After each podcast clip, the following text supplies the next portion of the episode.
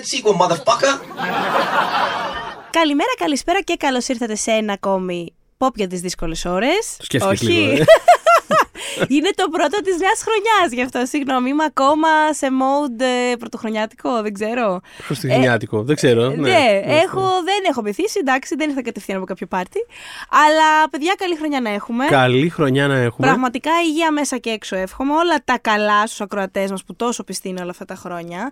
Ε, επίσης, πάρα πολύ σύντομα να θυμίσω, κλείνουμε και τα διακόσια επεισόδια και πάρα πολύ σας ευχαριστούμε γι' αυτό. Κάπου τώρα που να είναι. Κάπου πάρα πολύ κοντά. Κάπου, πάρα πολύ, κάπου μέσα στο Γενάρη βασικά. Κάπου ναι. μέσα στο Γενάρη, ναι. Mm. Ε, μ, να θυμίσω επίσης ότι δεν είμαστε μόνοι μας εδώ. Σε αυτό το επεισόδιο έχουμε μαζί μας το Vodafone τι βι, όπου για πρώτη φορά και αποκλειστικά οι συνδρομητές βρίσκουν σε ένα μέρος τις μεγαλύτερες παραγωγές και το πρωτότυπο περιεχόμενο των μεγαλύτερων στούντιο της Disney παγκοσμίως μέσω του Disney Plus. Όλες τις δημοφιλείς σειρές, ταινίες, ντοκιμαντέρ της έιτς μπι ο, αλλά και μεγάλες blockbuster ταινίες χωρίς επιπλέον χρέωση, βασικό, από τη Warner Brothers. Οπότε πολύ καλά μπαίνει και αυτός ο έτος, όπως λέγαμε ναι, κάποτε. Ναι. Καλώς το να. Το δύο χιλιάδες επτά πήρε τηλέφωνο. Ιωσήφινα, σήκωσέ το. Τα αστεία του περασμένου, της περασμένης, της προπερασμένης δεκαετίας βασικά. Ε, εντάξει, περίμενε, περίμενε. Γιατί είναι δύο χιλιάδες είκοσι τέσσερα. Πώς είναι τα άλλα τα τέτοια, είναι το ε, πολύχρωμος και τυχισμένος. Εντάξει, όλα τέτοια. Μπράβο, όλα αυτά, τέλεια, ναι. τέλεια. Λοιπόν, εγώ τα στηρίζω πάρα πολύ αυτά τα αστεία και δεν τα έχω ξεπεράσει. Και εγώ πάρα πολύ. Τα κάνω πια μόνο εγώ. Ως άνθρωπος που λέει ακόμα Τζαμάουα. Ε, Καλά, ναι το, παιδιά, αλήθεια ναι, είναι το αυτό το κάνει. Λοιπόν, ε... πέρσι είχατε αγαπήσει πάρα πάρα πολύ το επεισόδιο που είχαμε έτσι κάνει για τη νέα χρονιά. Είχαμε διαλέξει ο καθένας από πέντε σειρές και από πέντε ταινίες που ανυπομονούμε τρομακτικά να δούμε τότε mm. για το είκοσι τρία. Και είπαμε να το επαναλάβουμε και για το είκοσι τέσσερα. Φανταστείτε ότι εκείνο το επεισόδιο ήταν εν τέλει το αγαπημένο σας σε όλη τη χρονιά, σύμφωνα με το Spotify. Wow, okay. Οπότε, γιατί να μην. Ίσως θα πρέπει να το έχουμε ξανακούσει για να δούμε τι. Γιατί είμαι σίγουρος ότι κάτι από όλα αυτά δεν θα βγει και ότι θα βγει και θα ήταν φόλα. Δηλαδή, είμαι σίγουρος. Ότι... Εννοείται, σίγουρα εκατό τοις εκατό. Ναι. Εμ...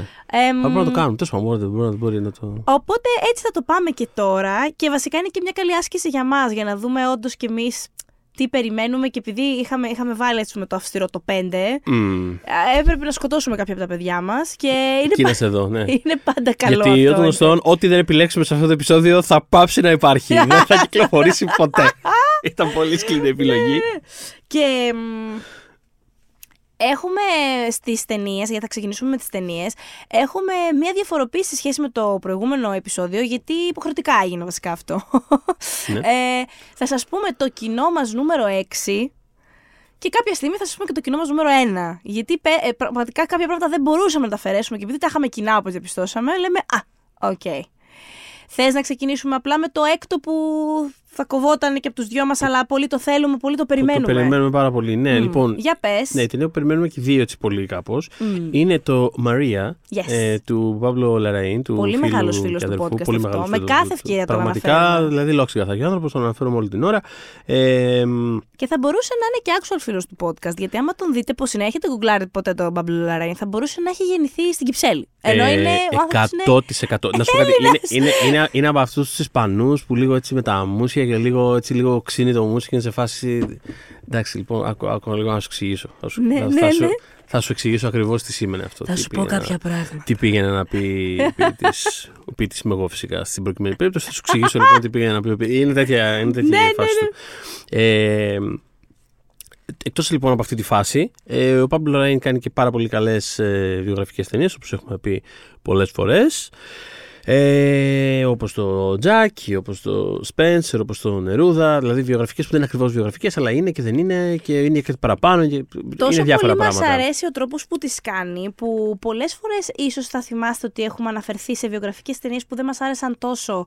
Ε, ότι α, ναι, αν όμως το είχαν κάνει σαν το Λαραΐν, δηλαδή mm. τι εννοούμε, παίρνεις μια στιγμή στη ζωή του χι ανθρώπου, η οποία είναι καθοριστική για.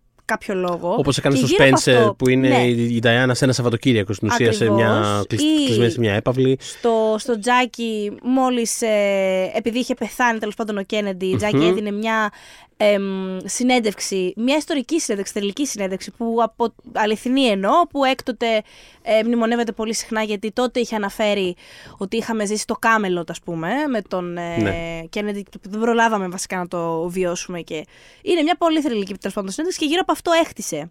Ή ξέρω εγώ, μπορεί να παίρνει και ολόκληρο και ένα vibe γενικότερο. Δηλαδή, το Νερούδα αυτό που κάνει ξεφεύγει τελείως από την εκλογή. Mm. Δηλαδή, τον μπλέκει με τον ήρωα, με, με, κάπως με, με το έργο του, κάπως. Με ναι, αυτά ναι, ναι. που γράφει. Δηλαδή, κάνει ένα πράγμα το οποίο ξεπερνά με την κυριολεξία. Το, ακόμα και το Ελκόντε, το πρό, πρόσφατο που δεν μ' άρεσε ας πούμε, ιδιαίτερα, αλλά τέλος πάντων. Εμένα ένα τσικ. Ένα τσικ με πίκρανη που δεν μ' άρεσε όσο ήθελα. Ναι, και εγώ. Υπάρχει στο Netflix κάνει... αυτή η ταινία του El Conde, άμα το ψάξετε. Ναι, δεν έχει κάνει λάθος για μένα, Λαρραΐν. Δεν είχε κάνει λάθος ως λίγο, τώρα. Είναι λίγο πιο εξυπνάδα από ό,τι θα ήθελα, ας πούμε. Αυτό. Αλλά αυτό. Εντάξει, ακόμα και αυτό, ρε παιδί μου, το ότι ξέρεις. Λέει, για να πιάσω μια ιστορική φιγούρα mm. ε, και θα κάνω κάτι γύρω από αυτό. Θα εμπνευστώ από αυτό και θα κάνω κάτι. Mm. Κά... Δεν θα πω μια συμβατική, ας πούμε, mm. ε, βιογραφία του ποιος είναι ο Πινοσέτ. Δηλαδή, okay, αν εξηγείται, θα διαβάσεις ποιος είναι ο Πινοσέτ. Ναι. Κοίτα όχι, γύρω σου, θα δεις ποιος είναι ο Πινοσέτ. Φαντάζομαι ότι αν επέστρεφε, ε... αν δεν τον άφηνα να πεθάνει. Ναι. Και ήταν ένα ζόμπι Πινοσέτ. Κάπως έτσι. Πώς θα. Ναι, ναι, ναι. Οπότε λοιπόν, ναι, φίλος του podcast λοιπόν. Και τώρα ανυπομονούμε να δούμε τι θα κάνει πλέον για τη Μαρία Κάλλας. Πολύ ανυπομονούμε και βασικά. Είναι από, νομίζω είναι η μοναδική φορά που τόσο έτσι έντονα έχει ακουστεί για, το, για casting του, έτσι τόσο έντονη αντίρρηση. Είχε γίνει και με τη Stewart στο Spencer, αλλά εδώ γίνεται αρκετά περισσότερο γιατί πια δεν βλέπουν και καμία ομοιότητα της Τζολί με την Γκάλας, ρε παιδί μου. Προσωπικά μου είναι πλήρως αδιάφορο να βλέπω ομοιότητα, ακριβώς, δηλαδή δεν θα μπορούσε να μοιάζει λιγότερο. Ναι. Δεν δύσκολα, δύσκολα θα, πά, θα, θα, θα, το, θα το πάει το πράγμα κάπου που δεν είναι ok. Ερμηνευτικά, ε, ξέρει τι κάνει γενικά, ξέρει ποιες διαλέγει. Με το track record δηλαδή, αυτό που υπάρχει, είμαι σίγουρος ότι θα κάτι υπάρχει κάτι δει. Εκεί πέρα που θα έχει δει και που πιστεύει ότι μπορεί αυτό. Να βγάλει η Τζολί, ρε παιδί, πώς να το πω. Δηλαδή... Και θα ήθελα πολύ να δω πώς θα τα πάει η Τζολί σε αυτό και τι πορεία θα έχει μετά. Ε, γιατί ρε παιδί μου και η Portman ήταν τότε υποψήφια, η Stewart βεβαίως και τα λοιπά και η Τζολί. Ε, επειδή έχει μια... η καριέρα της είναι λίγο περίεργη τα τελευταία χρόνια, εκτός ότι θα ήθελα να τη δω σε κάτι τέτοιο, mm. να θυμηθούν ότι μπορεί να κάνει και κάτι τέτοιο, mm-hmm. θα με ενδιαφέρε να δω ε, εάν εν τέλει ε, τράβαγε τέτοια πορεία η ερμηνεία της και άρα εκείνη ε, γινόταν λίγο πιο εξωστρεφής, μιλάω για συνέντευξεις μέσα κτλ. Αν θα μπορούσε να κερδίσει κάπως πίσω την αφήγηση σε σχέση ακόμα και με το... διαζύγιο της και το τι έχει συμβεί και τα λοιπά. Γιατί αυτή τη στιγμή είναι τα πράγματα λίγο ανισόρροπα, ναι. θεωρώ. Και δεν της αξίζει, αν με ρωτάτε. Τέλος πάντων. Θα έρθω να συμφωνήσω. Mm. Ε, και ναι, τέλος πάντων, τίποτα. Το... Θα έχει ενδιαφέρον γενικά δηλαδή να πάει κάπως προς τα εκεί το πράγμα, ναι. στα βραβεία. Ναι, ανάλογα. Ε, θα δούμε. Ε, τέλος πάντων, mm. είναι ένας σκηνοθέτης που α, αυτό έχει, δηλαδή ακόμα και οι ταινίες του... Πάντα υπάρχουν σε μια ευρύτερη συζήτηση για βραβεία και το ένα και το άλλο κτλ. Εν τέλει δεν έχει κάνει ας πούμε, στην ουσία τον breakthrough, αλλά ξέρεις, mm-hmm. έχει τσιμπήσει ας πούμε, κάποιες ερμηνευτικές. Δηλαδή είναι, είναι εκεί τριγύρω. Mm. Στη Βενετία ακόμα και το Ελκόντε πήρε, πήρε κάποιο βραβείο. Το σενάριο δεν θυμάμαι, πήρε ένα βραβείο τώρα, πούμε, που για, από μένα υπερβολικό, αλλά πήρε. Υπάρχει εκεί πέρα. Είναι διαρκώς, είναι διαρκώς εκεί τριγύρω. Κάποια στιγμή ενδεχομένως να γίνει και ένα μεγάλο breakthrough. Και... Why not? Why not? Why not? Ε, ε, για μένα θα μιλήσω τώρα ότι τα επόμενα τέσσερα δεν είναι σε ranking. Δηλαδή, εγώ ήξερα το έξι μου mm-hmm. και ήξερα το ένα μου. Ωραία. Τα επόμενα τέσσερα που θα σας πω δεν είναι σε ρανκαρισμένα. Δεν ξέρω εσύ, Θοδωρή, αν θες να τα ρανκάρεις τα δικά σου. Εγώ δεν. Ε... Δεν είναι το κλασικό μου πρόβλημα ότι δεν ήξερα πώς να το τακτοποιήσω. Είναι όχι, όχι. Πέ... Και θα... δεν πρόλαβα. Ωραία, θες να πεις εσύ την πεντάδα σου και μετά εγώ την πεντάδα, να το πάμε έτσι. Ναι, με. Ωραία, okay, κανένα πρόβλημα. Λοιπόν, θέλω να δω πάρα πολύ το Materialist, ναι. που είναι η επόμενη ταινία της Celine Song. Μόλις είδαμε το Past Lives. Ναι. Ε, και πάρα πολύ γρήγορα προχωράμε στο επόμενο.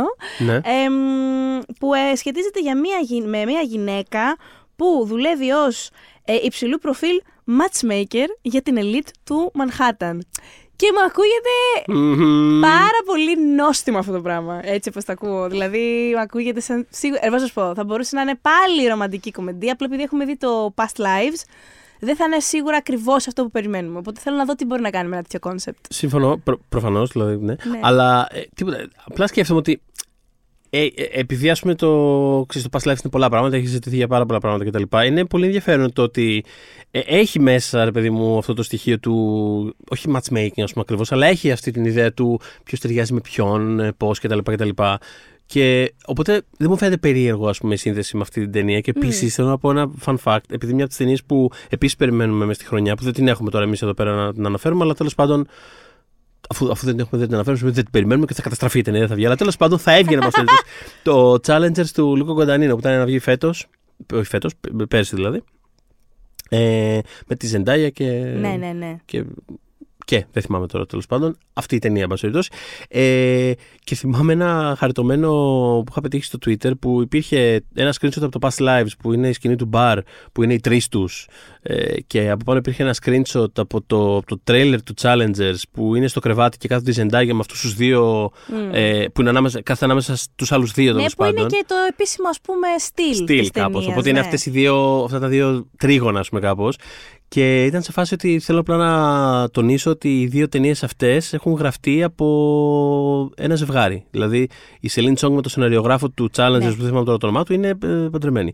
Ε, οπότε θέλω να πω ότι τέλος πάντων υπάρχει εκεί πέρα προφανώς. Μια τριαδική κατάσταση. Υπάρχει μια κατάσταση, εν πάση περιπτώσει, ναι. και θέλω να πω όλο αυτό το λέω γιατί πρώτον το βρίσκω πολύ χαριτωμένο και δεύτερον γιατί είναι ένας έξτρα λόγος που με κάνει να περιμένω το Materialist. Να δούμε, ναι, ναι. ναι. ναι. Να δούμε. Ε, έχει επίσης, ε, μάλλον ήδη ολοκληρωθεί, δεν είναι εκατό τοις εκατό. Απλά θα ξεκινούσαν τα γυρίσματα το φθινόπωρο που μας πέρασε. Mm. Πόσο καιρό πια να γυρίζουν. Mm. Ε, παρ' όλα αυτά δεν έχει λικάρει το cast. Κάποια στιγμή είχαν λικάρει κάποια πράγματα, δεν ήταν αληθινά. Έχουν γίνει την bank. Οπότε δεν ξέρουμε ποιος παίζει το Materialist. Anyways, λοιπόν, προχωράω mm. με το Anora. Το Anora είναι η καινούργια ταινία του Sean Baker. Mm-hmm. Και το μοναδικό πράγμα αυτή τη στιγμή που ξέρουμε για αυτήν είναι ότι είναι ρομαντική κομμεντή. Γελάω. Δεν θα είναι ακριβώς αυτό. Δεν θα είναι ρομαντική Δεν θα είναι ρομαντική ναι. κομμεντή του Σον Μπέικερ η καινούργια ταινία. Εκτός αν είναι. Και κουφαθώ και να σου πω κάτι. Okay. More than welcome θα είναι. Ε, απλά. Ναι. Αν είναι όπως είναι το Tangerine, ξέρω εγώ, πώς να το πω. Δηλαδή. Ναι. Ξέρεις, δηλαδή. Ναι, ναι, ναι. Με αυτή την έννοια. Ναι. Οπότε δυστυχώς δεν μπορώ να σας πω τίποτα. Ε, μπαίνει στην πεντάδα μου γιατί είναι ο Σον Μπέικερ και δεν μπορώ να. Δεν υπάρχει καμία πεντάδα. Δηλαδή από τους χαμένους σκηνοθέτες θα μπει. Θα μπαινε. Απλά θα ήθελα να μπορούσα να σας πω περισσότερα πράγματα, δεν μπορώ. Λοιπόν. Μετά έχουμε. Θέλω να πω ότι ελπίζω όταν βγει η επόμενη ταινία του Σον Μπέικερ, όποτε και είναι αυτή και ποια και είναι αυτή, που λογικά θα πάει σε κάποιο μεγάλο φεστιβάλ και θα ζητηθεί κτλ. κτλ mm. Ότι θα ήθελα να ε, γίνει μια. Ε, να, να γίνει μια μίνι. Όχι ακριβώς. Ε, reevaluation, αλλά κάπως λίγο να επανέλθει στην κουβέντα και την νιώθω ότι πέρασε και δεν ήρθε ποτέ. Το Red Rocket. Το, οποίο το είναι Red μια... Rocket, ακριβώς. Το οποίο ήταν αγορασμένο πολύ... κιόλας από διανομέα στην Ελλάδα που δεν το βγάλε ποτέ. Δεν βγήκε ποτέ στην Ελλάδα και γενικότερα, γενικότερα κάπως συμβαίνουν αυτά. Κάποιες ταινίες κάπως δυστυχώς περνάνε mm. κάτω από το τέτοιο, κάτω από το ραντάρ και εξαφανίζονται. Είναι μια κρυφά ψηλοσπουδαία ταινία και κάνει κάτι το οποίο το βρίσκω τρομερά σκληρό και θαραλέω αυτή την ταινία. Πα, θυμάμαι, είχαμε τρελαθεί, το, το είχαμε δει στις συνήθειες πρεμιέρες. Και τρομερά δυσάρεστο επίσης, αλλά ναι. Εν τέλει, ε, το είχαμε βάλει και στα end of the year lists μας και τα λοιπά. Ναι, ναι, ναι. Ε, αυτό, ναι. Αλλά δυστυχώς δεν μπορέσατε εσείς να το δείτε στη μεγάλη ναι, ναι, αίθουσα. Ναι, ναι. Εκτός αν ήσασταν εκείνη τη μέρα στην αίθουσα των Ιστρομελιών.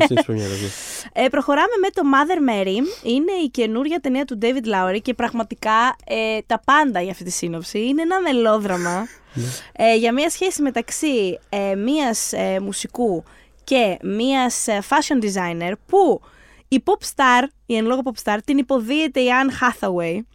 Την designer την υποδίεται. Ναι, σε όλα είδη, ναι. Πραγματικά. Την designer την υποδίεται η Michaela Cole. Τέλεια. Ε, chewing gum. Ε, chewing gum. Ε, πώς λένε. Ε, to destroy. I may destroy you. I may destroy you, ναι, μπράβο. I may destroy you. Και η ταινία θα έχει μέσα και Hunter Schaffer. Να τα. Σημαίνει Hunter Schaffer γενικά. Μπράβο. Και μουσική από τον Jack Antonoff, τον ε, παραγωγό της Taylor Swift και την Charli εξ σι εξ, όπως καταλαβαίνετε μπήκε όπως ήταν στη λίστα μου, δεν γινότανε. Έκοψα κανένα είναι... δυο δηλαδή για να μπει το ναι. συγκεκριμένη ταινία. Ναι. Συγχαρητήρια, αλλά... είσαι πιο δυνατή από μένα, που ντρέπομαι δηλαδή που δεν έβαλα εγώ, παρότι έχει Charli εξ εξ μέσα, Σιγά. που είναι, το... είναι το, το, το, το βασικό μου άτομο... Άτομο. Α, το, το βασικό μου άτομο την τελευταία δεκαετία μας ε, οπότε μπράβο, ανυπομονούμε γι' αυτό όλο. Mm. Είναι το, η πιο hip ταινία, δηλαδή θα... είναι, είναι η φάση γενικότερα. Και γενικά είναι... ο David Lowery μου αρέσει ό,τι έχει κάνει και βασικά μου αρέσει το πόσο versatile είναι. Δηλαδή τη μία θα σου κάνει το Ghost, την άλλη θα σου κάνει το Peach Dragon για την Disney. Θα έχει τα δύο ωραία. Δηλαδή είναι... Ναι. ναι, το Old Man and the Gun με το Robert Redford, υπέροχο γλυκύτατο. Το Green Knight, ε, σε ένα θυμάμαι ότι δεν σ' άρεσε τόσο, εγώ είχα τρελαθεί, μ' άρεσε και πάρα το πολύ. Το εκτιμώ πολύ για αυτό που είναι. Εντάξει. Ναι, και επίσης έφερε, έφερε στην κουβέντα των βραβείων το αγόρι μου, τον Ντεβ Πατέλ. Δεν ξέρω αν το γνωρίζετε ότι είναι εμένα το σύζυγός μου. Ναι. Ε, λοιπόν, ναι, δεν ξέρω, ειδοποιήστε τον και εκείνον. Αν το ακούει κιόλας, συγχαρητήρια, ναι. Αυτό. Ναι. Να σε καλά, ευχαριστώ κι εγώ. Ε, μετά έχω το Polaris της Λιν Ράμζεϊ. Αυτή η ταινία είναι εδώ γιατί είναι η Λιν Ράμζεϊ και δεν είναι τόσο γιατί πρωταγωνιστεί ο Χοάκιν Φινίξ. Νομίζω ότι θέλω ένα break, αλλά είναι η Λιν Ράμζεϊ, οπότε τι να κάνω. Που ε, είναι ο Χοάκιν Φινίξ, τον ενώνει ξανά με τη Ρούνι Μάρα, την ε, σύντροφό του, ε, στη ζωή, αλλά ε, και εδώ, ε, στην ταινία. Και ε, διαδραματίζεται στην Αλάσκα το χίλια οκτακόσια ενενήντα κάτι, όπου ένας φωτογράφος του πάγου, τον βγάζει, τον πετάσει εκεί έξω και φωτογραφίζει τον πάγο, mm-hmm. συναντά τον σατανά. Ναι. Ε, διαβάζω εγώ αυτή την περιγραφή, τι να κάνω, δεν γίνεται να μην, δηλαδή είναι, είναι και η Λιν Ράμζεϊ αυτό. Και εγώ θα κλείσω... You were never really here, σπουδαία, σπουδαία ναι, σκηνοθέτη, Rat Catcher... Θέλω μεν να... Θέλω να break όντως από τον κύριο Φίνιξ, το οποίο δεν θα έχω γιατί έχουμε και άλλη ταινία του που βγαίνει τώρα, ε, το είκοσι τέσσερα, αλλά και με τη Λίνα Ράμζη... Και μπορεί να αναφερθεί και παρακάτω σε, αυτή την, είδε... σε αυτό το επεισόδιο, πήγα σε αυτή την εκπομπή. Ναι. Να... Πήγα να μην πω το σπορά, αλλά το... Λοιπόν, ναι. Ε, αλλά αν είναι να τον δω, ας τον δω από τη Λίνα Ράμζη, που για μένα είχε κάνει θαύματα με το You Were Never Really Here. Και θεωρώ ότι εκείνη η ερμηνεία του ήταν διαφορετική από πράγματα ψιλοπαρόμοια mm-hmm. που τον είχαμε δει πριν και που τον είδαμε και μετά. Δηλαδή αυτό το στοικό, στιβαρό Terminator πράγμα που είχε εκεί δεν είναι ακριβώς το ίδιο με άλλα παρεμφερή. Όχι. Είχε ένα δικό του τόνο εκεί, η ναι. άποψη μου είναι. Ε, και θα κλείσω την τετράδα μου, ας πούμε, με το Blitz, που είναι η καινούργια ταινία του Steve McQueen. Ε, θα αφορά τον βομβαρδισμό του Λονδίνου στη διάρκεια του Β' Παγκοσμίου. Uh, και η πρωταγωνίστρια θα είναι η Σίρσα Ρόναν, γενικά Steve McQueen. Ε, ο οποίος έχει να κάνει, είχε κάνει το ντοκιμαντέρ το Occupied City πέρσι, mm. αλλά narrative έχει να κάνει το Widows. Από το Widows, δηλαδή στο ενδιάμεσο είχε κάνει το Small Axe. Το Widows εμένα. Υποτιμημένη ταινιάρα, πάρα είναι, είναι γαμώτες ταινίες και πραγματικά. Και από το συνάφι μας υποτιμημένη. Αυτό, αυτό πάνω να πω, κόσμο. Ότι όταν είχε βγει αυτή η ταινία και ήταν ένα response περίεργο για κάπως ένα κτλ. Ντροπή σας! Αυτό όχι. Ντροπή σε όλους σας. Πάρα το χέρι στο τραπέζι και για μένα. Αυτή είναι η τετράδα μου. Ναι. Και τέλος πάντων, άσε μας ρε φίλε, τάδε που δεν σ' άρεσε το Windows. Έλα σου παρακαλώ. Λοιπόν, και μετά έκανε και το Small Axe. Που, που εντάξει. Τι να πεις, ας πούμε, τώρα εκεί πέρα. Λοιπόν. Εντάξει, εντάξει. Ε, για πάμε τετράδα σου. Ωραία, λοιπόν. Ε, καταρχάς, θέλω να πω παρένθεση ότι είναι πεντάδα. Λοιπόν, ε, ας, ας, το, ας το πούμε και αυτό, να υπάρχει. Είναι πεντάδα. Είπες πέντε ταινίες, θα πω και εγώ πέντε. Α, λοιπόν, όχι, εγώ ναι. Θέλω να το πω γιατί δεν θέλω να νομίζουν οι άνθρωποι που τα ακούνε ότι τρελαίνονται ενώ τα ακούνε. Δεν είναι όλα καλά. Λοιπόν, είμαστε σε μια κατάσταση. Λοιπόν, ε, τα δικά μου λοιπόν είναι. Καταρχάς θέλω να πω ότι από τη λίστα σου ειδικά το Materialist και το mm. Mother Mary τα ζήλεψα πάρα πολύ. Ε, και είχα και το Blitz πολύ κοντά στη. Mm. Λοιπόν, παρόλα αυτά, εγώ θέλω να αναφέρω ε, μια μικρή. Καταρχάς εγώ έχω δύο sequel μέσα. Έτσι τα φέρει η μοίρα και η ναι, ζωή. Ναι, ναι. Έχω δύο sequel το μέσα και παραλίγο να έχω και τρίτο. Ναι. Ότι είναι φοβερό. Από το είκοσι τέσσερα τις ταινίες που περιμένω περισσότερο. Μπορεί να μείνει στην πεντάδα μου, αλλά όταν θα βγάλω τα previews στο One Man για την επόμενη χρονιά θα το διαπιστώσετε. Είναι πολλά sequel που περιμένω φέτος. Ναι. Που τυχαίνει, γενικά ναι. δεν μου συμβαίνει συχνά. Κάτι γίνεται με τα sequel φέτος. Θυμάμαι ήταν μια χρονιά το δύο χιλιάδες δεκατέσσερα που είχαν βγει αυτά. Που το ένα δύο μου της χρονιάς, mm. στη λίστα την τελική, η πρώτη και η δεύτερη ταινία μου της χρονιάς ήταν και τα δύο sequel. Ήταν το Mad Max Fury Road και το Magic Mike εξ εξ ελ, που είναι και δύο τις αγαπημένες μου ταινίες της προηγούμενης δεκαετίας. Και κάπως έτσι. Και κάπως έτσι λοιπόν, έτσι. Μπράβο, έτσι δεν είναι όλα γλυκά λοιπόν. Ε, περιμένω πάρα πάρα πολύ φέτος μια μικρή ταινία που λέγεται Furiosa. Δεν ξέρω αν την ξέρετε, την κυρία Furiosa. Είναι ο χαρακτήρας που υποδίθηκε η Charlize Theron στο Mad Max Fury Road, μια από τις κορυφαίες ταινίες στην ιστορία του σινεμά. Εγώ νομίζω ε... ότι της περασμένης δεκαδεκαετίας ε, νομίζω την αγαπημένη μου ταινία.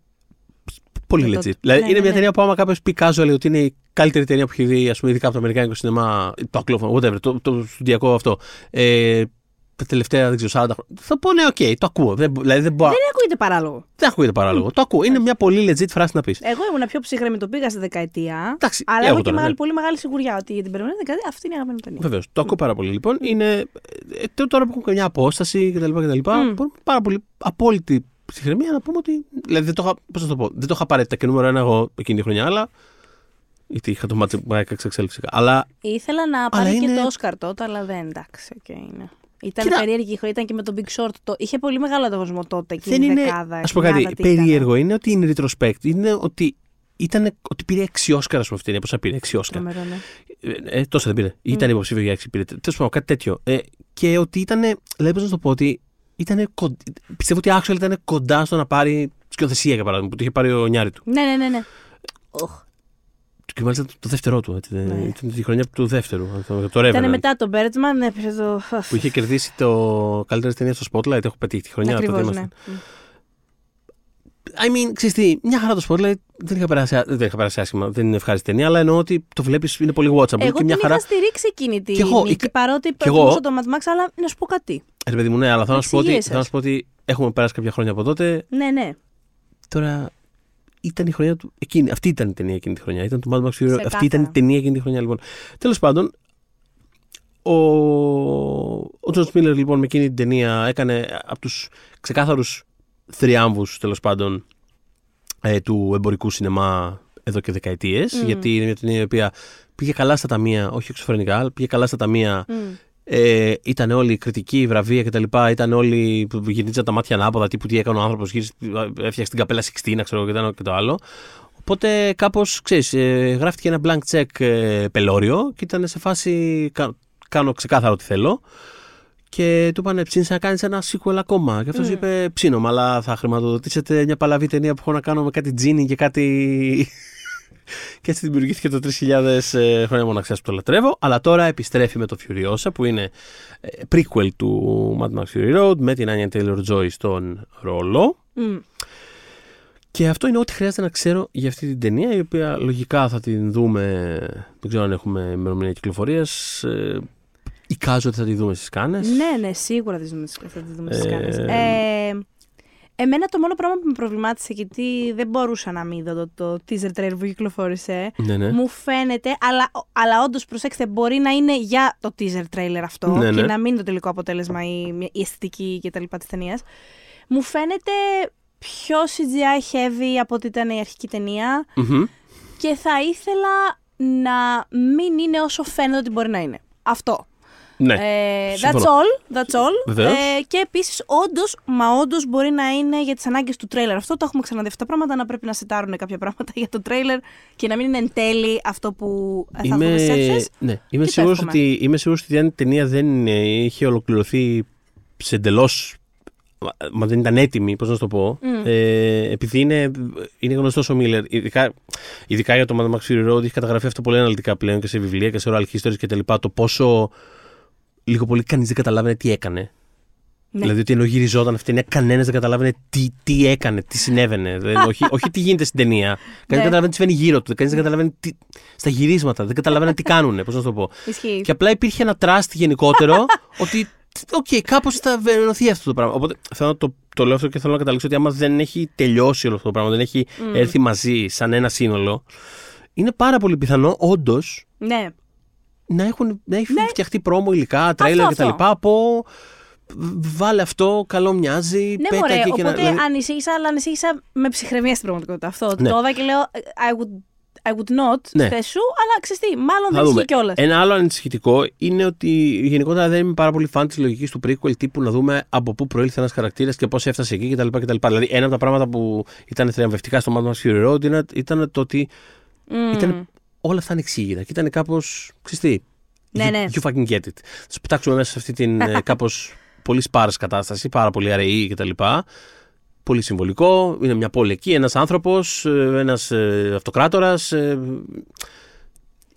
you get it. Θα καταλάβεις ό,τι να καταλάβεις και ξυστή, δεν χρειάζεται να μου πει κάποιος. Αλλά σε αυτό το φόβο μου και την κάπως απέχθεια σε αυτή τη λογική mm. ιστοριών ε, επικρατεί πάρα πολύ το γεγονός ότι ο σκηνοθέτης της ταινίας είναι ο ε, ναι. George fucking Miller. Αυτό. Και κατά βάση είμαι σε φάση ότι ό,τι κάνει ο George Miller. Ναι, εγώ και ότι θα μάλλον όλα το... καλά θα πάνε τελικά. Εγώ εμπιστεύομαι τον mm. George Miller. Οπότε λοιπόν αυτό είναι οπωσδήποτε μια από τις ταινίες. Mm-hmm. Ε, μια άλλη ταινία. Ε, έχω βάλει στην, σε αυτή την πεντάδα έχω βάλει τρεις ταινίες που έχω δει βασικά. Mm. Ε, οι οποίες όμως. Μία την έχω δει κι εγώ. Σωστά. Έκαναν μία προβολή μέσα στο. Από μία προβολή ουσιαστικά μέσα στο είκοσι τρία, ή τέλος πάντων κάποιες φεστιβαλικές, αλλά η ταινία πλέον κυκλοφορεί το επόμενο έτος, οπότε τις έχω τώρα εδώ πέρα. Οι ταινίες αυτές είναι, τι που έχεις λογικά είναι το La Chimera. Ακριβώς, ναι. Είναι το La Chimera της Alice Rohrwacher, που την έχω αναφέρει αρκετές φορές εδώ στο podcast, είναι από τους αγαπημένους μου σκηνοθέτες αυτή τη στιγμή. Είναι, μπορεί, είναι, είναι δυστυχώς από αυτές. Καταρχάς, εγώ τη λατρεύω την Ρορβάκη. Η προηγούμενης ταινίας ήταν το. Άλλη μία που δεν έχει κάνει λάθος. Άλλη μία που δεν έχει πολύ σωστά, mm. δεν έχει κάνει λάθος. Η προηγούμενη ταινία της, το Χάπιας Λάζαρο, ο ευτυχισμένος Λάζαρος, από τα αριστουργήματα της προηγούμενης δεκαετίας, κατά την προσωπική μου ταπεινή άποψη. Όπως και για την άποψη, όπως σύμφωνα και με την άποψη, mm-hmm. το ευτυχισμένος Λάζαρος, ο οποίος ε, ήταν ανάμεσα στις ταινίες που είχε επιλέξει. Στο, στο ψηφοδέλτιό του, στην ψηφοφορία του Sight and Sound για τις καλύτερες ταινίες όλων των εποχών, που γίνεται μια φορά τη δεκαετία γνωστών, ναι, ναι. πολύ επιδραστική, σημαντική ψηφοφορία. Mm. Ε, και ψηφίζουν άνθρωποι του χώρου, σκηνοθέτες, κριτική κτλ. κτλ. Ο Μπονγκ Τζουν Χο, ο σκηνοθέτης, ο πολύ αγαπημένος μας, του Parasite, ναι. ε, είχε βάλει τον ευτυχισμένο Λάζαρο στις δέκα αγαπημένες του ταινίες όλων των εποχών. Εντάξει, η δεκάδα έχει το ψυχό του Χίτσκοκ, ε, το, το, το Raging Bull του Σκορσέζε, το Zodiac, το Mad Max Fury Road που αναφέραμε πριν από λίγο, τον ευτυχισμένο Λάζαρο μεταξύ άλλων. Λοιπόν, οπότε θέλω να πω μπράβο στον Bong Joon-ho. Ε, η καινούργια ταινία λοιπόν της Alice Rohrwacher που πρωταγωνιστεί ο Josh O'Connor του The Crown, σε μια mm. πραγματικά υπέροχη ερμηνεία, ε, είναι για μια ομάδα, ας πούμε, πώς να τους πούμε τώρα, αρχαιοκάπηλους. Εγώ, ναι, ε, ε, ε, λιστές... Ε, ε, Την Βορύχων. ναι, την Βορύχη. Την Βορύχη, ωραία. Στην, στην ταινία τους λένε Τον Μπαρόλι. Έτσι, Τον Μπαρόλι. Ε, οι οποίοι ψάχνουν τάφους, παίρνουν μέσα πράγματα αξίες τέλος πάντων και τα μεταπουλάνε. Και είναι τώρα ο Μαν εδώ πέρα, ο, ο Τζος Οκόνορ. Ο οποίος τρινεί. Ο Άρθουρ, αν θυμάμαι καλά τον λένε. Ακριβώς. Ο οποίος τρινεί την αγαπημένη του που την έχει χάσει. Αχ. Και έχει ένα χάρισμα, ας πούμε, ότι κάπως μπορεί να βρίσκει.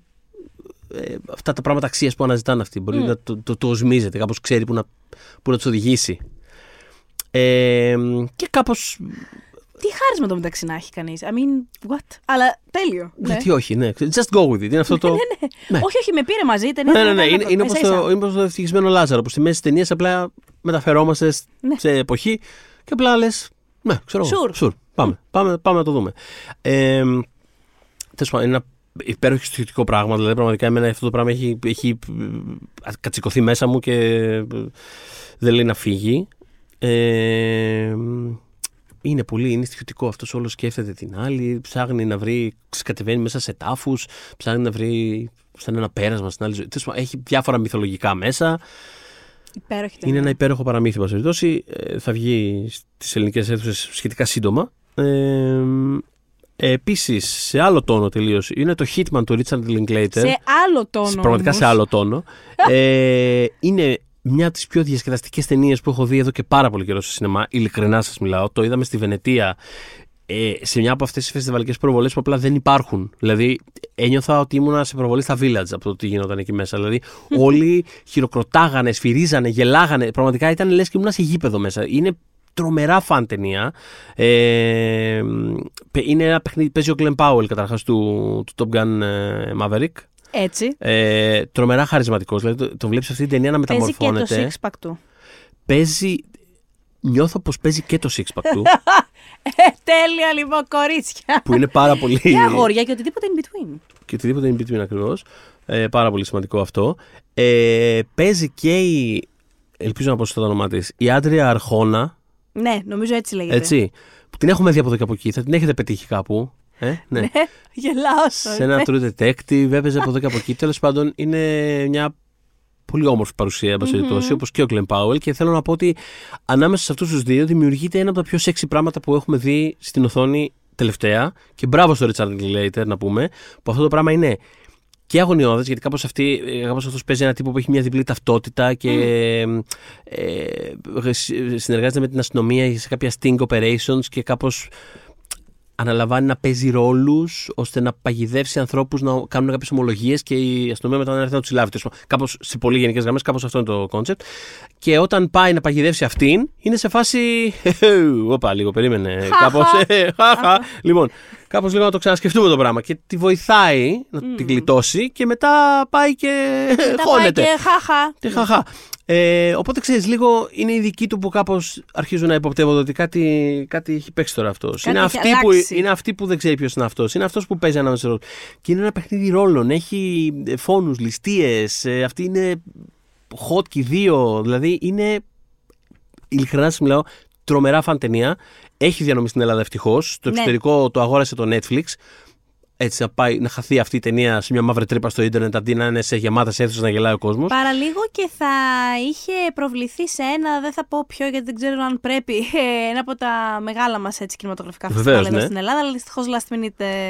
Και, ναι, υποπτεύουμε ναι. ότι θα αλλά... κάνουμε αυτό, αλλά τέλος, ευτυχώς η ταινία λοιπόν έχει, θα βγει mm. στις αίθουσες ε, και όταν βγει θυμηθείτε αυτό το επεισόδιο και πάτε να τη δείτε, θα περάσετε υπέροχα. Η άλλη ταινία είναι το The Beast, ε, του Μπερτράν Μπονελό, ε, αγαπημένος ε, προβοκατέρ ε, σκηνοθέτης. Όλο πάει ο Μπονελό, προβοκατέρ. Αυτό ακριβώς. Le Miserable! Αυτό. Δεν το αναφέρω. Είναι η αγαπημένη. Όπως ξέρετε, ψάχνω αφορμή για να μιλήσω γαλλικά σε αυτό το podcast. Πραγματικά. Πώς το λέγαμε τώρα, Le Venement. Le Venement, ναι, ναι. Λοιπόν, τέλος πάντων, το The Beast, λοιπόν, La Bête. Ε, είναι ε, διασκευή Henry James, ε, το οποίο όμως έχει γίνει με έναν φανταστικό τρόπο, γιατί παίρνει μια ιστορία εποχής και την ε, επεκτείνει κατά κάποιο τρόπο και στο σήμερα, στο σχετικό, σχεδόν στο σήμερα τέλος πάντων, λίγο πιο πίσω από το σήμερα ε, και στο μέλλον. Οπότε έχουμε μια ερωτική ιστορία η οποία διαδραματίζεται, δεν είναι ίδια ακριβώς, είναι... Mm-hmm. Ξέρεις, και είναι και δεν είναι. Είναι, δεν είναι. Ε, σε διαφορετικές χρονικές στιγμές, όπου υπάρχει και στο μέλλον ένα, κάτι, ένα story που τα ενώνει όλα αυτά με έναν τρόπο. Δεν θέλω να πω πολλά περισσότερα. Πρωταγωνιστούν ο George McKay του χίλια εννιακόσια δεκαεπτά. Ε, ναι, εκεί δεν έπαιζε. Και η Λέα Σεϊντού σε μια από τις ερμηνείες της χρονιάς των τελευταίων πολλών χρονιών. Γενικότερα, η Λέα Σεϊντού τη βρίσκω σπουδαία ηθοποιό. Ε, σε αυτό το πράγμα παίζει ρόλους, παίζουν οι ίδιοι βασικά. Εμένα μου αρέσει περισσότερο τελευταία. Ναι, είναι φοβερό. Sure, ναι. Κάπως αναμέστωσε. Δεν, Μέστο, μπορώ να, ναι, να κάπως... με σίγου... δεν είμαι σίγουρη πώς να το πω. Είναι από αυτά τα πράγματα που κάπως ε, μέστωσε τώρα και ε, κατ' επέκταση μεστώνουν και τα παλιότερά της. Γιατί πάντα δεν ενδιαφέρει. Αλλά συμφωνώ τα τελευταία χρόνια κάνει τρομερά ενδιαφέρουσες δουλειές. Ε, και δεν, νιώθω ότι δεν τη βλέπω κάπως. Ε, κάνει πολλά. Δηλαδή, στο, πώς το λένε, το One Fine Morning ε, της mm. Mia Hansen-Love εκεί πέρα, πούμε, δεν έχει καμία σχέση με το τι κάνει, για παράδειγμα, σε αυτή την ταινία. Είναι κάπως άλλη. Και από ότι, επειδή είχα μιλήσει με τον σκηνοθέτης στη Βενετία που παίχτηκε mm-hmm. η ταινία αυτή, έλεγε ότι ε, ήταν κάπως πολύ ανοιχτός, ε, πολύ ειλικρινής στο ότι, ότι δυσκολεύτηκε, όχι δυσκολεύτηκε σε φάση ότι ήταν δύσκολη αυτή, αλλά δυσκολεύτηκε κάπως στο γύρισμα, γιατί ε, ενώ λέει ο Τζορτζ Μακέι, ας πούμε, έκανε πάντα πάρα πολύ συγκεκριμένες ερωτήσεις για το χαρακτήρα του, τι σημαίνει αυτό, τι γίνεται αυτό, mm-hmm. από πού έχει προέλθει αυτό, τι σημαίνει το άλλο. Η Λέα Σεϊντού ήταν σε φάση, δεν ήξερε, απλά έτρεχε η κάμερα και κάτι έκανε.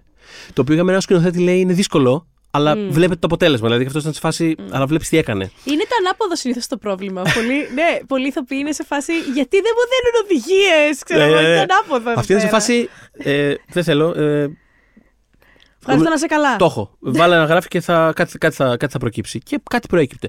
Τέλος πάντων, είναι μια ερωτική ιστορία η οποία κάπως διατρέχει τους αιώνες ε, και είναι λίγο, τόσο, γενικότερα είναι λίγο απερίεργο αυτό που κάνει, δεν θέλω να πω πολλά περισσότερα. Ε, παίχτηκε και στην πρεμιέρα, αν θυμάμαι καλά, η ταινία. Ναι, ε, πολύ που, το θυμάσαι. Ναι. Και θα βγει σε διανομή τους επόμενους μήνες. Ε, και έχεις άλλη μία. Και έχω άλλη μία που είναι... Μετά από όλα αυτά λοιπόν θα ήθελα να κλείσουμε έτσι πανηγυρικά, να κλείσουμε το, το δικό μου κομμάτι με την ταινία... Joker, Folie δύο. Εγώ παρετούμε. Εγώ δεν χρειάζεται να με δω. Δεν με χρειάζεστε εμένα. Για πες, όχι λοιπόν, πες. Είναι το Joker δύο, εν πάση περιπτώσει, να το πούμε στην καθομιλουμένη. Είναι το Joker το δύο. Το Joker το δύο. Το Joker το δύο. Λοιπόν, ως γνωστόν δεν μου άρεσε ούτε το Joker το ένα. Έτσι, είναι μια... Εμένα ήσαμε και καθόλου. Είναι μια κακή ταινία, θα έλεγα. Ε, παρόλα αυτά... Μάλιστα τα πρώτα δεκαπέντε λεπτά. Sure.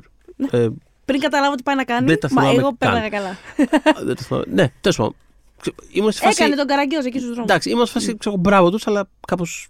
Ό, όχι, από μένα όχι. Παρ' όλα αυτά, Αυτή είναι μια ταινία η οποία, όπως είχα γράψει όταν είχαν ανακοινωθεί τα γυρίσματα, είτε θα είναι η καλύτερη ή η χειρότερη των εποχών. Θεωρώ ότι υπάρχει πολύ μικρό εύρος για να είναι κάτι στο ενδιάμεσο.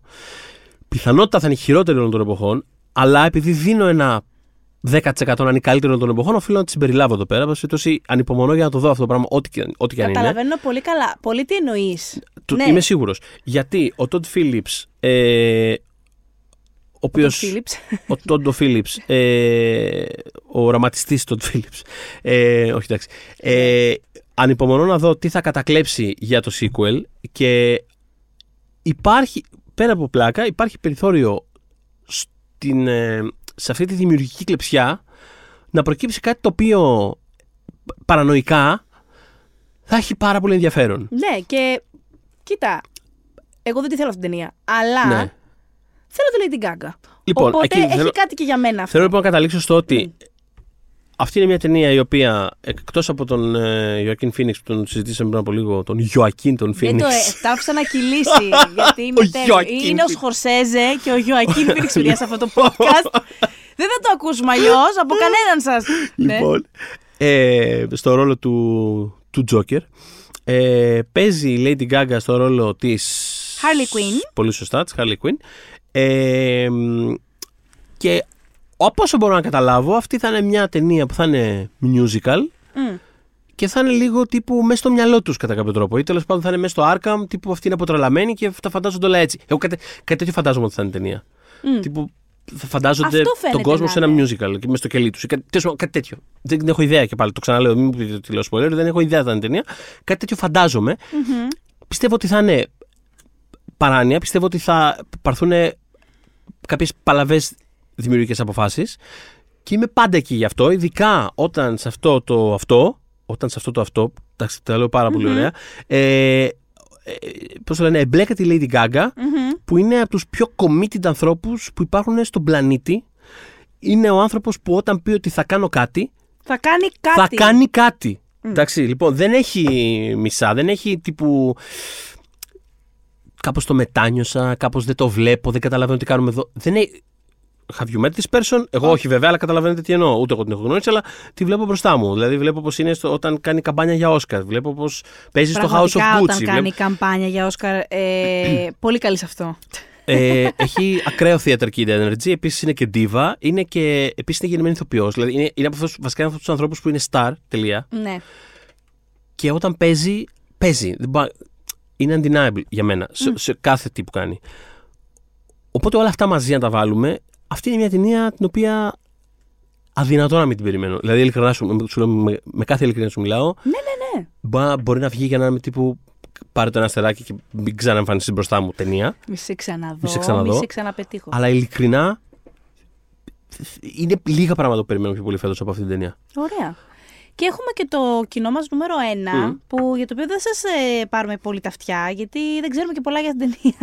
Αλλά ε, είναι το Kinds of Kindness, δηλαδή η καινούργια ταινία του Γιώργου Λάνθιμου, λεγόταν End. Ε, παλαιότερα, ίσως το είχατε δει ως End, έχει αλλάξει τίτλο πρόσφατα. Κάποιος μάλλον θα σκέφτηκε, ψήνεστε να βάλετε κάτι το οποίο μπορεί να το γκουγκλάρει ο κόσμος.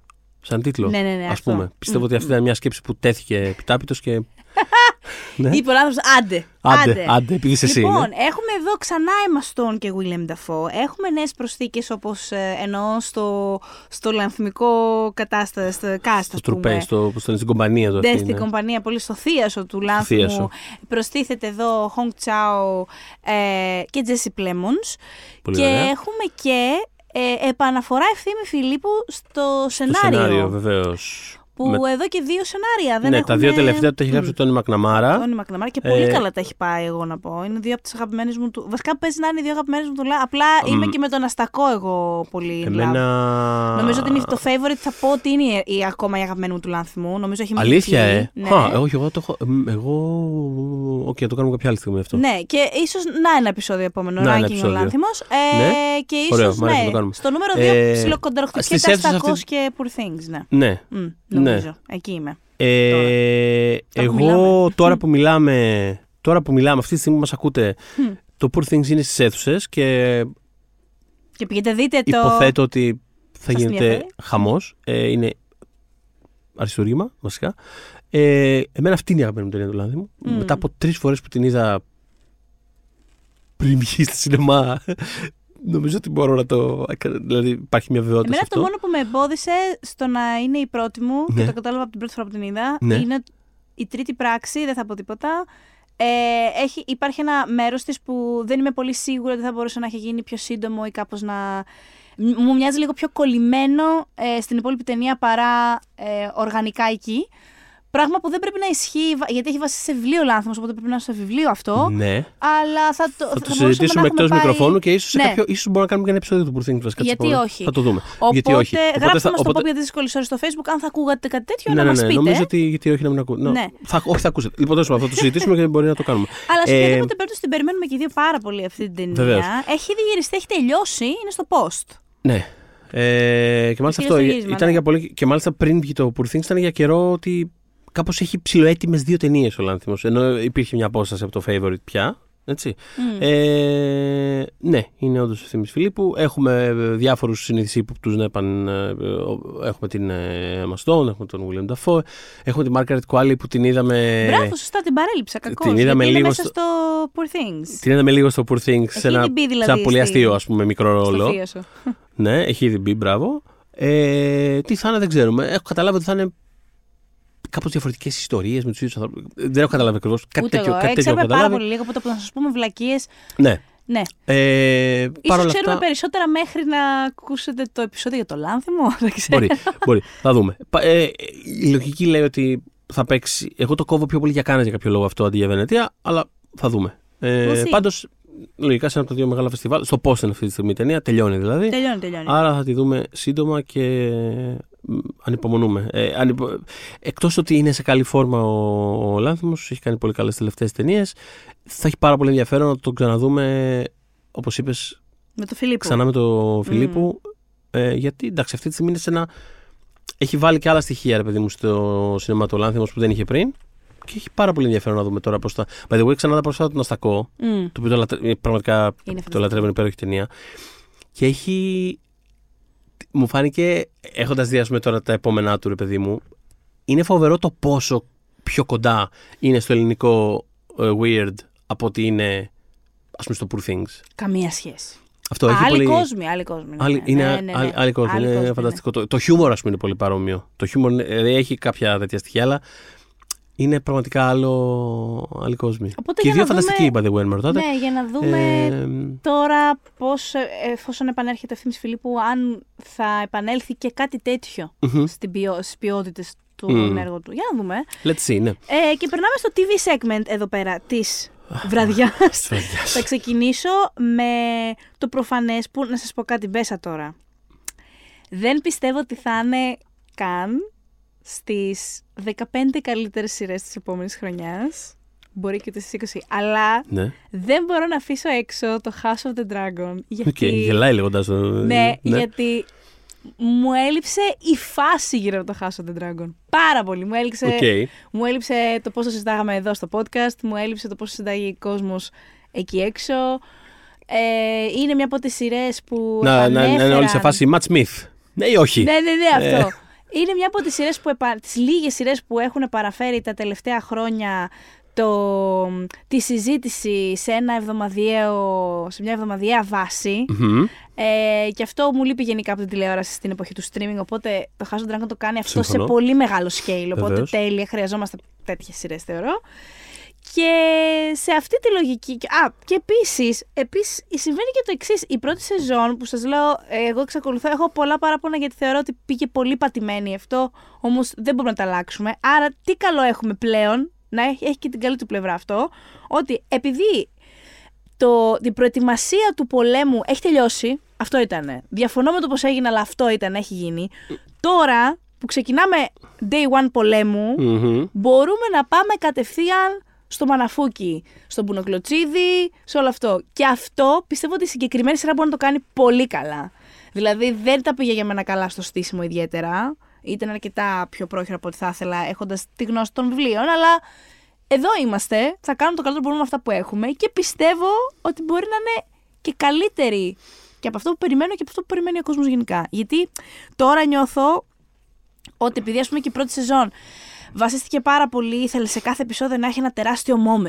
Mm-hmm. Και αυτό δεν το είχε, αυτό το, αυτό το άγχος του Game of Thrones δεν το είχε, εκτυλισόταν, πήγαινε αργά, πήγαινε αυτός, όσο πήγαινε ρε παιδί μου, δεν είχαν το άγχος του να έχουμε πάντα κάτι πολύ, κατάλαβες, ναι. Μπομπάστικ σε κάθε επεισόδιο. Για μένα το χαντάκωσε αυτό αφηγηματικά, την πρώτη σεζόν εννοώ, αλλά εφόσον το έχουμε περάσει αυτό, τώρα από εδώ και πέρα όντως μπορούν να έχουν οργανικά ένα what the fuck moment, ένα bombastic moment σε κάθε επεισόδιο. Okay. Και πιστεύω ότι σε αυτό θα το πει πολύ καλά η σειρά. Λοιπόν, μετά έχω το The Regime, το οποίο υπό κανονικές συνθήκες δεν θα ήταν απαραίτητα σε μια λίστα μου, γιατί αφορά έναν ε, φανταστικό κόσμο, ουσιαστικά μια ε, δικτατορία, ας πούμε, που δεν υπάρχει στην πραγματικότητα. Α, όπου παρακολουθούμε, ας πούμε, την ε, αρχηγό, την ηγέτρια αυτού του, α, αυτής της ε, δικτατορίας σε, ε, τέλος πάντων, σε, σε, σε ένα χρόνο της ζωής της μέσα στο παλάτι, καθώς το πολίτευμα, ας πούμε, καταστρέφεται σιγά σιγά. Uh-huh. Ουσιαστικά από το έχω καταλάβει είναι μια σε αυτοκρατορία, παύλα δικτατορία που μαραίνεται, ας πούμε, και εμείς βλέπουμε τη δύση της. ε, Πρωταγωνίστρια είναι η Kate Winslet, αυτή είναι που είναι η ηγέτρια, η κακιά, ας πούμε, η ηγέτρια, πες το έτσι. Ε, οι έτσι μας έχουν αφήσει να καταλάβουμε, γιατί δεν ξέρουμε και πολλά περισσότερα αυτή τη στιγμή, είναι έιτς μπι ο. Ε, εκεί που κερδίθηκα είναι ότι στους, ε, στην ναι. ομάδα σεναριογράφων ναι, ναι. είναι αρκετοί από την ομάδα του Succession. Και εκεί είπα, mm-hmm. όπα, μπορεί αυτό να μην πάει εκεί που θα το περίμενα από άλλα χέρια. Ναι. Οπότε, σούπερ. Και επίσης, δίπλα της... της Winslet εννοώ.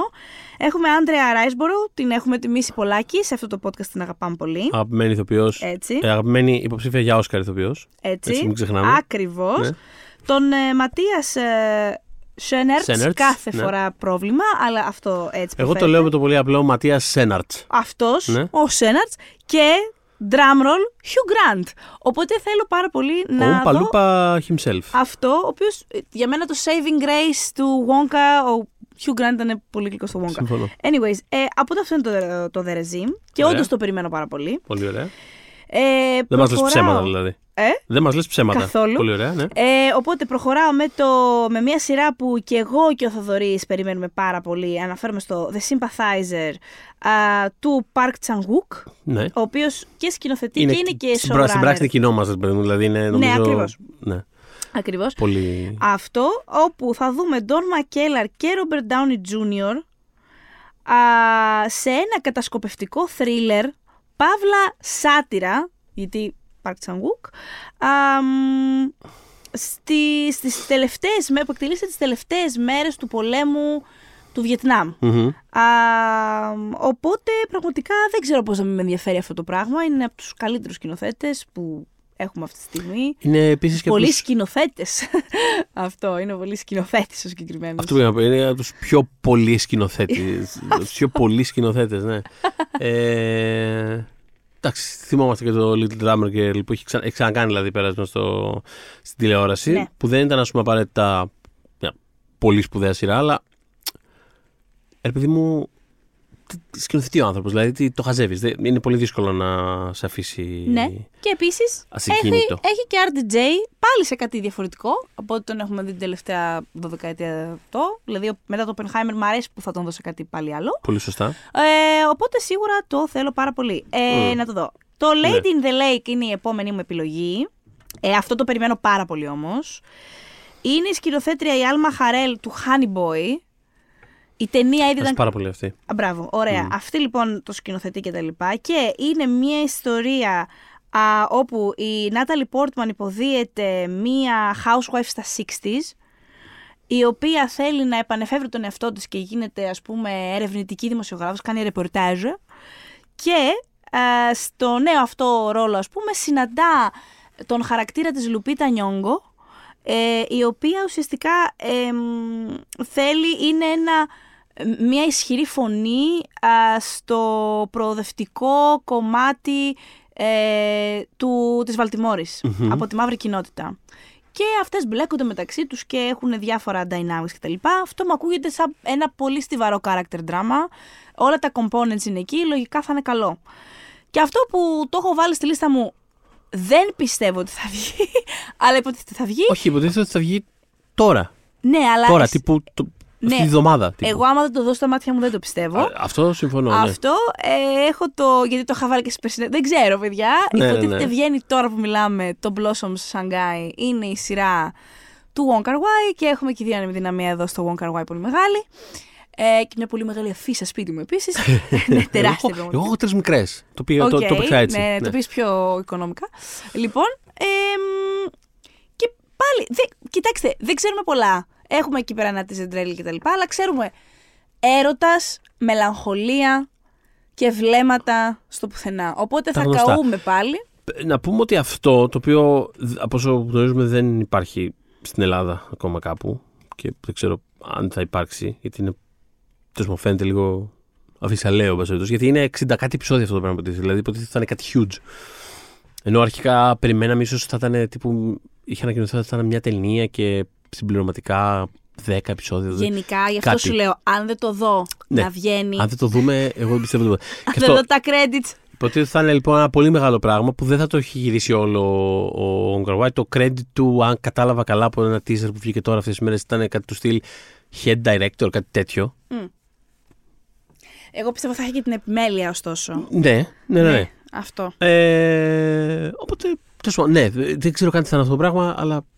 Είμαστε game, απλά δεν ναι. μπορώ να με το βάλω στη λίστα, αλλά ταυτόχρονα ναι, ναι, ναι, είναι ναι. αυτό. Ότι άμα ξέρεις, θα το δω και μετά ναι. θα πιστέψω ότι είναι υπαρκτό. Πάμε στα δικά θα σου. Θα πιστέψω.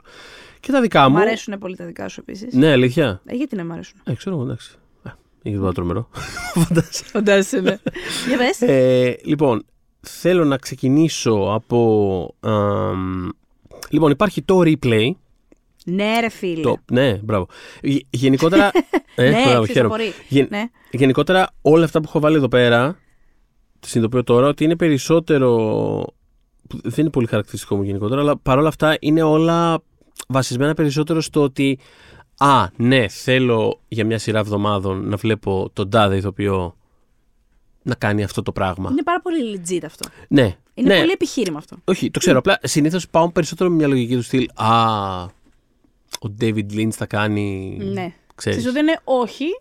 Εδώ τώρα ναι, παρατηρώ ότι έχω, το έχω πάει από αυτή τη λογική.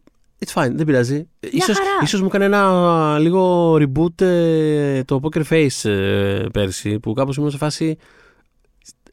Στη λίστα που έκανα με τις, με τις σειρές χρονιάς το βάλα νούμερο δύο γιατί με κότα. Γιατί έβαλα στο ένα το Succession.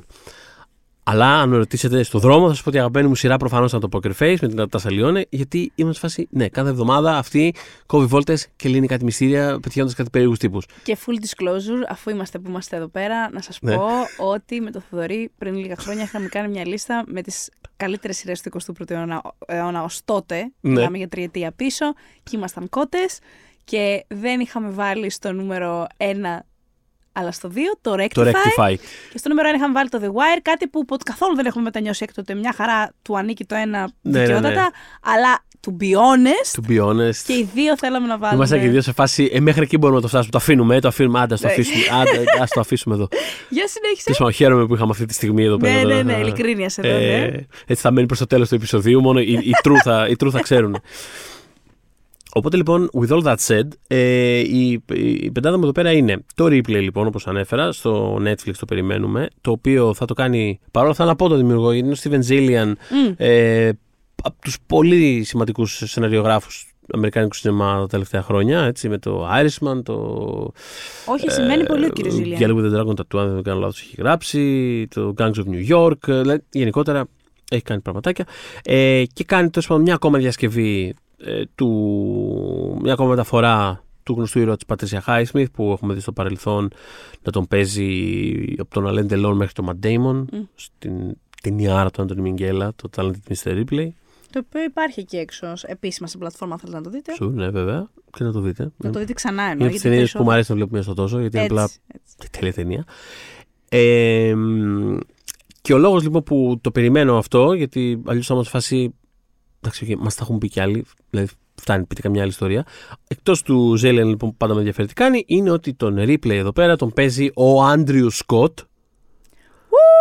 Εντάξει. Λοιπόν, ο Άντριου Σκοτ, ε, πάλι ποτέ Hot Priest του Fleabag, Νιν, πρωταγωνιστής του All of Us Strangers, μια ταινία που προσωπικά έχω πολλές ενστάσεις και δεν τρελάθηκα, αλλά ξέρω ότι είμαι στην εντελώς μειοψηφία και ότι οι περισσότεροι που το έχουν δει κλαίνε και οδύνονται και διαλύονται. Και η πρωταγωνιστή λοιπόν με τον Πολ Μέσκαλ, δηλαδή εμένα μου άρεσε και ο Μέσκαλ σε αυτήν την ταινία. Ε, πολύ σκάμπαγκ, ε, ναι, κι εγώ. Ε, ενέργεια, ναι. Ε, Άντρου Σκότ λοιπόν πρωταγωνιστή σε αυτήν την ταινία. Έχει και βρέθηκε και υποψήφιο στη Χρυσή Σφαίρα. Και για να δούμε κιόλας, ε, γιατί σε ένα επεισόδιο που είχε προηγηθεί, σας λέγαμε ότι, ότι δεν θα μπορεί, είναι και απίθανο. Δεν είναι και απίθανο να μπει στα Όσκαρ. Να μπει στα Όσκαρ. You never know, έχει. Δηλαδή στο ανεξάρτητο κομμάτι φέτος έχει λίγο... Έχει ένα προβαδισματάκι. Ναι, να το δούμε. Ε, πολύ ωραίος ηθοποιός. Ε, οπότε αυτό το ένα. Ε, μιλώντας λοιπόν για πράγματα που τα έχουμε ξαναδεί, φτάνει πια, αλλά κοίτα να δεις ποιον βάλανε για πρωταγωνιστή και τι να κάνω, να μην το δω άνθρωπος είμαι. Υπάρχει το The Penguin. Ναι, κάτσε, είναι... ναι, δεν γίνεται όμως να μην το δούμε αυτό. Το ξέρω. Ε, κάτσε. Είναι, είναι spin-off του. Να ζητάτε πολλά από εμάς να μην μας πραγματικά. Αυτό. Είναι spin-off του The Batman. Ναι. Ε, με τον Robert Pattinson. Ε, το οποίο θα εστιάζει στον, ε, στον, στον titular villain, τον mm. Penguin, τον πιγκουίνο. Τον ε, έπαιζε στο Batman. Θεία τον έπαιζε. Λοιπόν, που τον παίζει ένας από τους αγαπημένους μου ηθοποιούς, ο Colin Farrell, ο οποίος ήταν το πιο αστείο πράγμα εκείνης της ταινίας και γυρότερα τα πιο αστεία πράγματα που είδα τα τελευταία χρόνια, η ερμηνεία του ως Penguin στο The Batman. Και πολύ ε... διαφορετική από Penguin που έχουμε δει. Δηλαδή, και είναι και κοντά στα κόμικς στην πραγματικότητα, αν έχετε διαβάσει τον Penguin στα κόμικς. Mm-hmm. Δηλαδή είναι... Ναι. Είναι πια περίεργη μίξη αυτή που έχει κάνει εκεί πέρα. Καταρχάς, και μόνο κα... καλή. Να σου πω κάτι. Το ότι καταφέρει να παίζει και να τον αναγνωρίζεις κάτω από το make-up. Δηλαδή, όχι να τον αναγνωρίζεις σαν φάτσα, αλλά την ενέργειά του, δηλαδή, mm. το κωμικό του timing. Πραγματικά ήταν πάρα πολύ αστείο αυτό το πράγμα που έκανε. ε, και εδώ πέρα θα έχουμε τέλος πάντων ε, δικές του, μια δική του περιπέτεια. Ε, στο ρόλο της κόρης του, διαβάζω ότι θα παίζει η Κριστίν Μιλιώτη, που yes. επίσης τη συμπαθώ πάρα πολύ. Ε, η οποία θα λύνει, θα δένει, θα κόβει, θα ράβει σε αυτή την ταινία. Τη σειρά, Τη σειρά συγγνώμη, ναι. ναι. Ωραία, χαίρομαι. Ναι, ναι, όχι, έχει πολύ βασικό ρόλο. Πολύ ωραία, mm. χαίρομαι πάρα θα πολύ. Θα δουλεύει underground. Θα δουλεύει underground. Ωραία, μπράβο. Ε, οπότε. Ναι, το, το βλέπω. Τι να κάνω. Είμαι δέσμιος. Μαζί σου και εγώ, παιδί μου. Τέλεια. Ε, ένα άλλο που θα βλέπω καθαρά. Καλά, ενώ μπορεί να είναι καλό κιόλας. Ε, καλό θα είναι. Γιατί όχι. Στο Apple τι βι παίζεται. Έχει καλό track record το Apple τι βι. Ε, το Criminal Record είναι yes. μια άλλη σειρά. Ε, ένα crime drama από αυτά τα, ξέρεις, ε, δύο detective που διαφορετικές μεθόδους, δεν έρχονται από τον ίδιο κόσμο, ε, αλλά θα συνεργαστούν για να λύσουν μια, μια παλιά υπόθεση. Δεν με ενδιαφέρει κιόλας. Δεν με ενδιαφέρει γιατί, μπράβο, γιατί οι δύο εν λόγω detective είναι ο Πίτερ Καπάλντι, ο ντόκτορ μου, από τον Doctor Who και από άλλα πράγματα, από το ε, The Thick of It και τέλος πάντων γενικότερα. Υπέροχος είναι. Πε, υπέροχος, υπέροχος. υπέροχος από αυτούς τους οποίους δηλαδή, απλά τον αφήνεις ξαμολυμμένο στην οθόνη και, και, και απολαμβάνεις. Εντάξει, λοιπόν, υποτιμημένες ε, οι σεζόν του Doctor Who. Αρέσει, εγώ τον λατρεύω. Είναι η περίοδος αυτή μου αρέσει πάρα πολύ κιόλας. Mm-hmm. Και δίπλα του είναι η Kus Jumbo από το The Good Fight. Τι ωραία! Ε, υπέροχη παρουσία. Ε, πολύ ωραία ενέργεια, ρε παιδί μου. Δηλαδή, good vibes. Ε, και χαίρομαι πάρα πολύ. Ανυπομονώ πολύ να τους δω αυτούς τους δύο να. Δεν ξέρω, να. Είναι άσπονδη, δεν, δεν ξέρω. Είναι μια φόρμα που μου είναι πολύ... με τραβάει, mm. ας πούμε κάπως. Ε, και μου αρέσουν και οι δύο αυτοί. Ε, μετά έχουμε... Τι άλλο έχουμε. Ε, μιλώντας για το Good Fight που ανέφερα τώρα, θέλω οπωσδήποτε να βάλω μέσα το Elsbeth. Yes. Ε, μια σειρά που το μόνο μου παράπονο είναι ότι δεν έχει θαυμαστικό στον τίτλο. Θα πρέπει να είναι Elsbeth, Elsbeth. με θαυμαστικό, έτσι, έτσι παλαιομοδίτικο τελείως. Ε, είναι ένα ακόμα spin-off. έτσι. Είναι ένα ακόμα spin-off του The Good Wife. Mm-hmm. Ε, μετά το Good Fight, το οποίο τελείωσε και το οποίο ήταν σπουδαίο. Ε, αυτή τη φορά θα δούμε ένα procedural βασισμένο στην... Ε, στην πάρα πολύ κουίρκη ε, δικηγόρο Elsbeth Τασιόνι που έπαιζε η Κάρι Πρέστον στις, και στις δύο σειρές. Αυτή για όσους δεν... Καλά, τώρα Elsbeth Τασιόνι, άμα έχετε δει τις σειρές θα το θυμάστε. Αλλά τέλος πάντων ήταν μια κάπως κούκι ε, δικηγόρος που ε, ξέρεις, κάπως είχαν όλοι κάτι πάρα πολύ σοβαρό να συζητήσουν και ήταν όλοι σοβαροί μέσα σε ένα δωμάτιο και με αγωνία. Τη φάση πώς θα ξεφύγουμε από αυτό που μας έχουν. Και είναι αυτή η φάση. Που δεν τον βλέπετε. Ναι, ναι. Και είναι αυτή η φάση. Κάνω δε, κοιτάω. Και είναι αυτή η φάση. Ναι, έχετε παρατηρήσει ότι όταν πετάνε οι πεταλούδες κάνουν αυτό το σχήμα με τα... Έχουν αυτό το pattern όταν πετάνε. Και είναι όλη σε φάση. Α, τι. Ναι, και πετάνε και μετά έρχονται και κάνουν και δίνουν. Αλήθεια! Τώρα που είπα πεταλούδα, το χρώμα της μπλούζας σου μου θυμίζει. Απλά είναι. Λες, τι, τι, τι συμβαίνει αυτή τη στιγμή. Που πάει καν αυτό. Φαίνεται όλο κεφαλικό. Και έτσι χαμογελαστά, όπως μιλάει για χρώματα και για πεταλούδες και για το ξαδέρφό της που έκανε αυτό τις προάλλες. Και α, μου θυμίζει ένα γείτονά μου που by the way έκανε αυτό και αυτό και αυτό. Οπότε αυτό θα κάνουμε και έτσι θα τους κερδίσουμε. Και απλά πετάει μια λύση από το πουθενά και λες, πού ήταν αυτό. Ποιος, πού της ήρθε, πού το σκέφτηκε. Και το λύνει, το λύνει. Το, το πουθενά. Και είναι όλοι σε φάση. Μπράβο, Ελίζμπεθ. Γι' αυτό είσαι η Ελίζμπεθ. Δεν το λένε αυτό, αλλά θα μπορούσαν να, να το λένε. Ή πρέπει να έχει θαυμαστικό τίτλος. Έπρεπε να έχει θαυμαστικό τίτλος. Ε, ανυπομονώ για αυτή τη σειρά. Ε, και τέλος. Έχουμε ένα drum roll τώρα. Έχουμε ένα drum roll. Έχουμε drum roll. Okay. Έχουμε drum. Εγώ έχω γιατί έχει να με ενδιαφέρει α, στην πραγματικότητα αυτή τη σειρά από ποτέ. Πολύ ενδιαφέρον. Λοιπόν, έχω, έχω πολλά. Νομίζω το έχουμε ξαναζητήσει το hot take με πάνω σε αυτό. Είναι λοιπόν το True Detective. Με υπότιτλο Night Country, είναι η τέταρτη σεζόν, αλλά θα μπορούσε να είναι και πρώτη, γιατί είναι η πρώτη σεζόν που δεν έρχεται από τον εγκέφαλο του Νίκ Πιζολάτο. Κάτι σταυρότσι, Σφίνα. Με ενδιαφέρει αυτή η σεζόν πολύ και έχω, μόλις μας στείλανε, μόλις το που το ηχογραφούμε, εσείς όταν δεν είναι μόλις όταν τα ακούτε, τα αλλά τώρα τα σκρίνες να δεν έχω προλάβει να δω ούτε πέντε λεπτά. Τώρα που ακούτε το επεισόδιο λογικά θα το έχουμε δει. Έτσι, ναι. Ε, κάνει πρεμιέρα σε λίγες μέρες από τώρα. Ε, Είναι λοιπόν ένα καινούριο True Detective, στο οποίο, για να συνεχίσω στο, στο pattern των προηγούμενων επιλογών μου εδώ πέρα τηλεοπτικών, mm. που είναι βασισμένες στους πρωταγωνιστές, η πρωταγωνιστή η Τζόντι Φώστερ, ε, που για πάρα πολύ μεγάλο κομμάτι της ζωής μου ήταν η αγαπημένη μου ηθοποιός στον κόσμο. Ε, και χαίρομαι πάρα πολύ όποτε την ξαναβλέπω, ειδικά όταν έχει καλούς ρόλους σε ενδιαφέροντα πράγματα, και αυτό φαίνεται ότι θα έχει ζουμί. Ε, παίζει την βασική, ας πούμε, investigator του... της υπόθεσης, τέλος πάντων.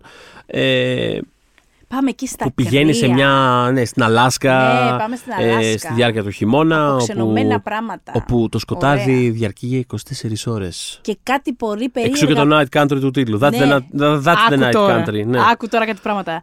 Που πάνω σε πτώματα θα αρχίσουν να βρίσκονται περίεργα πράγματα, περίεργα patterns, και θα πάρουν τηλέφωνο την Τζόντι Φώστερ και θα της πούνε Τζόντι, σε χρειαζόμαστε. Παράξενα πράγματα. Λοιπόν, και. Διαλεύ Κανέτα. Διαλεύ Κανέτα, μπράβο. Και σαν να μην έφταναν όλα αυτά, θα επανενωθεί με έτσι. Την πρώην της παρτενέρ.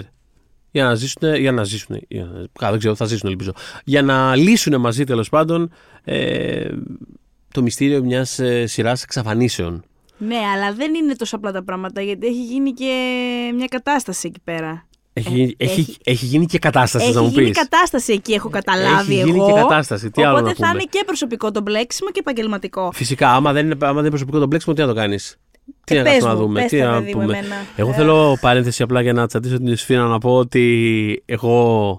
Λατρεύω τη δεύτερη σεζόν του True Detective. Δεν θα με τσαντήσεις, θα σου πω γιατί, αλλά ολοκλήρωσε. Ε, όχι, δεν έχω τίποτα να πω. Απλά ήθελα να το αναφέρω, να το ακουμπήσω εδώ πέρα να υπάρχει. Άκου. Δεν θα έχει καμία σχέση σε κανένα επίπεδο αυτό το πράγμα που θα δούμε τώρα.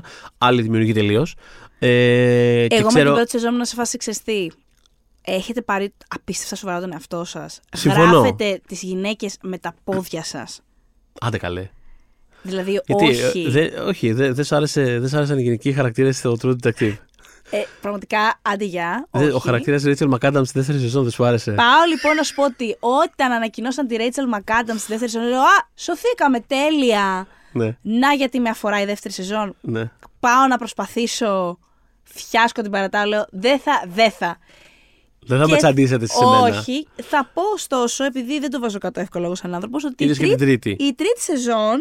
Την τρίτη σεζόν την ολοκλήρωσα, θέλω να σου πω. Δεύτερη δεν την είχα ολοκληρώσει. Την τρίτη την ολοκλήρωσα και εγώ δεν θυμάμαι να σου πω την αλήθεια. Ψηλό δεν υπάρχει. Δηλαδή δεν αυτό πάνω να σου πω. Ήτανε, για μένα είναι καλύτερη και από τις δύο που είχαν προηγηθεί, αλλά δεν είναι καθόλου αξιομνημόνευτη. Δεν είναι αξιομνημόνευτη. Δεν είναι αυτό. Για μένα, ναι, όχι. Εγώ σου λέω είναι από αυτά τα πράγματα που ξέρεις. Ε, γε, γελώντας τώρα μεταξύ μας το συζητάμε και αναγνωρίζοντας πλήρως τα τεράστια ντεφό της. Εγώ αγαπάω πάρα πολύ τη δεύτερη σεζόν. Γιατί είναι ένα noir mood το οποίο. Είναι σίγουρα εμένα mood. Μου μιλ... Είναι ένα mood. Είναι σίγουρα mood. Είναι περισσότερο mood από οτιδήποτε άλλο και κάπως μου μιλάνε με αυτά τα πράγματα, έχω διαπιστώσει. Οπότε έχω αποδεχτεί ότι θα είμαι εκεί στη γωνία, εγώ και άλλοι εφτά περίεργοι, που είναι πολύ περίεργοι, τύπου ελάτε σώστε με, ε, που υπερασπιζόμαστε αυτή τη σεζόν, εν πάση περιπτώσει. Λοιπόν, αυτά για πρώτο επεισόδιο της χρονιάς, αλλά για θύμισε μας το κατητής μας, Θοδωρή.